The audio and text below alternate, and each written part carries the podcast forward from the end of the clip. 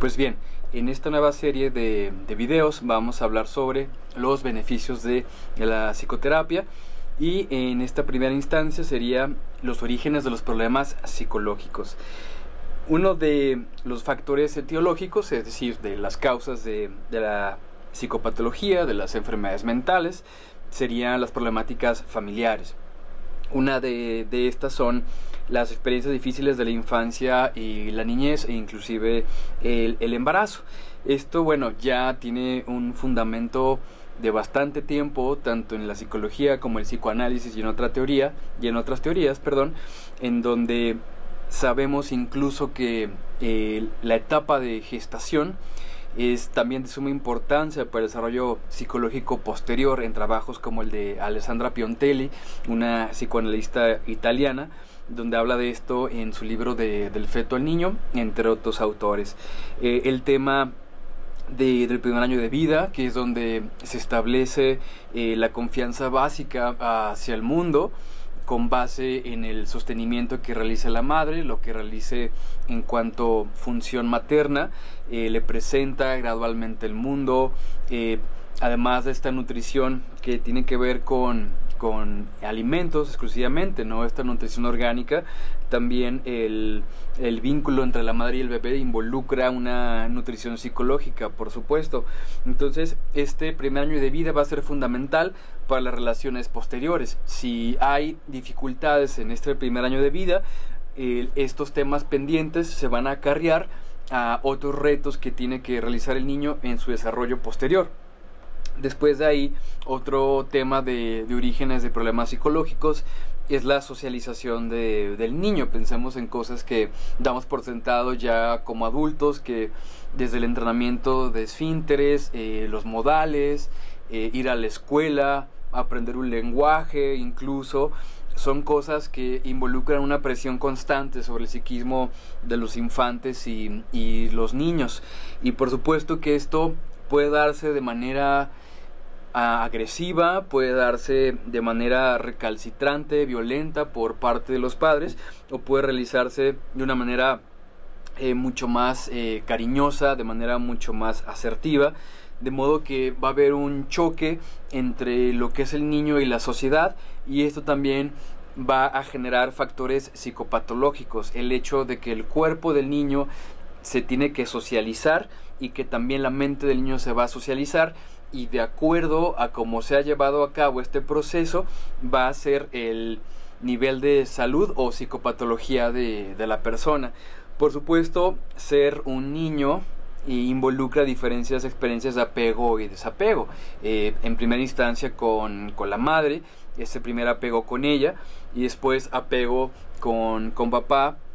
hermanos y gente de, de, círculo primario van a generar vínculos de apego que son importantes para, para el infante y posteriormente el, el niño, van a ser vínculos significativos. Y como la vida pasa, también va a haber separaciones, va a haber cambio de constancia en la presencia eh, vincular con ciertas personas y por este motivo también va a haber desapegos, lo cual es perfectamente normal. Igualmente que con los factores anteriores psicopatológicos, cuando hablamos, por ejemplo, de un exceso de apego, en donde hay demasiada presencia, donde hay demasiado cuidado, donde hay excesos de cuidado, ahí se puede hablar también de factores patógenos. Igualmente, cuando hay un exceso de desapego en la crianza de, de infantes y niños, tenemos ahí también otro factor para la etiología, las causas de una enfermedad mental. Entonces tiene que haber un equilibrio entre apego y desapego en la formación de, infantes y niños. Y con base en, en estas experiencias, en estas experiencias de apego y desapego, también va a haber duelos. Estos duelos también son perfectamente normales en la vida. La diferencia está justamente en cómo se elaboran, en cómo se terminan eh, significando. Es así que diversas experiencias de duelo que no son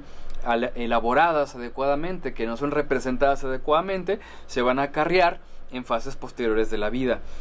Otras, otros factores patógenos también son característicos en la adolescencia, que son las vivencias de, transición, que es justamente la adolescencia es una gran etapa de transición. Pensemos, por ejemplo, en el duelo doble por el cuerpo infantil, en donde por un lado el joven eh, siente un duelo por abandonar este cuerpo infantil donde todo era posible, donde era el favorito de mamá, el, el favorito de papá y ahora es un cuerpo que no es ni de adulto ni, ni de niño. Y también está este temor, ¿no? De, qué es lo que va a venir después o qué es lo que puede pasar con su cuerpo, porque en ocasiones también eh, los cambios del físico, en específico con los rasgos sexuales secundarios, también pueden generar transformaciones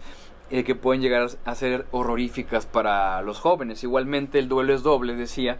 porque los padres también tienen que renunciar a este niño, en donde antes podían controlar a, este niño, ahora tienen que vérselas con un joven que se quiere independizar, que, que está encontrando su propio camino y sus propios ideales. Dentro de esta misma serie de dificultades de la adolescencia, también se encuentran las dificultades con la imagen corporal. Porque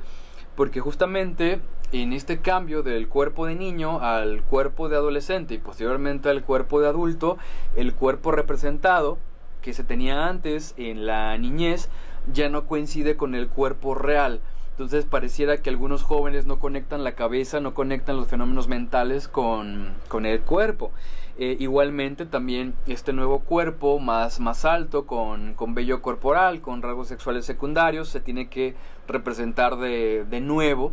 eh, para ya formar una imagen de, del yo coherente, pero por diversas dificultades, una que es perfectamente eh, normal durante la adolescencia por este cambio de cuerpo de niño adolescente, pero otro también tiene que ver con trastornos alimenticios. Si estamos hablando, por ejemplo, de ideales demasiado altos, demasiado recalcitrantes en casa, estas exigencias que ya de por sí tienen los jóvenes se van a ver también exacerbadas por exigencias en casa sobre el desempeño, sobre la delgadez, sobre la obesidad, etc. También por eso es eh, son característicos los trastornos alimenticios durante la, adolescencia, porque el joven tiene que arreglárselas entre representar su propio cuerpo, pero también cumplir con las expectativas de los padres, por supuesto. Otra dificultad característica es el desarrollo sexual, en donde estamos hablando eh, en esta explosión eh, hormonal en, en, los jóvenes, en donde se va a presentar una actividad masturbatoria, en donde se va a presentar un deseo excesivo por conseguir una, una pareja, eh, también puede encontrarse con dificultades por parte de este cruce entre los deseos del joven por tener un desarrollo sexual y por parte de los padres que también desean evitarlo. Eh, por cuestiones también de que ellos saben que la sexualidad de los jóvenes es el camino hacia encontrar nuevas alternativas, hacia generar nuevos grupos y, poco a poco renunciar a la familia. Es por esto que también se presentan eh, diversos conflictos entre padres y jóvenes, en donde vamos a encontrar frases que generan eh, culpa, ¿no? que, vienen, que vienen desde los padres, mm, que plantean a, todos los hombres como abusivos, a, todas las mujeres como prostitutas y así sucesivamente, versiones excesivas de este, de este fenómeno, porque insisto, eh, los padres saben que la sexualidad es el camino hacia la independencia de, de los hijos. Por este motivo, eh, tanta dificultad con las fiestas, con los novios, con las novias, etcétera. Igualmente, si esto no termina cerrando bien el desarrollo sexual del joven, va a acarrearse después en la adultez en, el tema de, del ejercicio sexual de, de la persona adulta. Otro aspecto también aquí es justamente eh, la capacidad de independizarse ya como adulto, más allá de la observancia de, de los padres, eh, tanto económica como emocionalmente, ¿no? Y justamente una adolescencia que, que, termina adecuadamente, entre comillas, porque también es una palabra complicado, o sea, decir cómo es un desarrollo adecuado, hay que ver cada caso por separado, pero sería un adulto que es capaz de valerse por sí mismo, ¿no? A, nivel patrimonial, a nivel de elección de pareja, a nivel de grupos sociales. Entonces un adulto que se queda con temas pendientes de adolescente justamente va a tener problemas económicos, va a tener problemas de elección de pareja eh, y va a tener problemas de sus grupos sociales porque está esperando que sus padres le sigan resolviendo todos como cuando era joven. O sea, significa que algunas partes de esta persona adulta siguen aún en la adolescencia. Por supuesto, entonces la persona tiene que aprender un oficio, en este caso, bueno, la persona adolescente, claro, eh, aprender un oficio, escoger una profesión y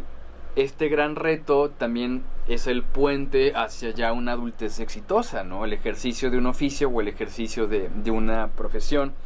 Precisamente cuando ya tenemos un adulto de 25 años para arriba, de 30 años para arriba, en donde aún no encuentra un oficio, una profesión que ejercer, y estamos hablando precisamente que hay temas pendientes que ocurrieron durante eh, la adolescencia. Entonces, esta serie de, de, problemas que estamos planteando son los que usualmente se, se escuchan en la, en la psicoterapia. Va a haber problemas ahí con, en la relación con la madre desde muy temprano, puede haber dificultades con el padre en términos de, abandono, en términos de, descuido, de negligencia, eh, dificultades de, independizarse ya siendo adultos. Y todas estas problemáticas anteriores, hablando de experiencias tempranas de la infancia y la niñez, el primer año de vida, la experiencia de socialización del niño, el apego y el desapego y los duelos, pueden quedarse como temas pendientes y generando dificultades en la persona adulta. Entonces, precisamente estos problemas son los que escuchamos en la psicoterapia y son problemas que se buscan resolver en, la misma. Entonces, como decíamos al inicio, si te interesa tener ayuda con estos temas, puedes encontrar la información en la descripción del video.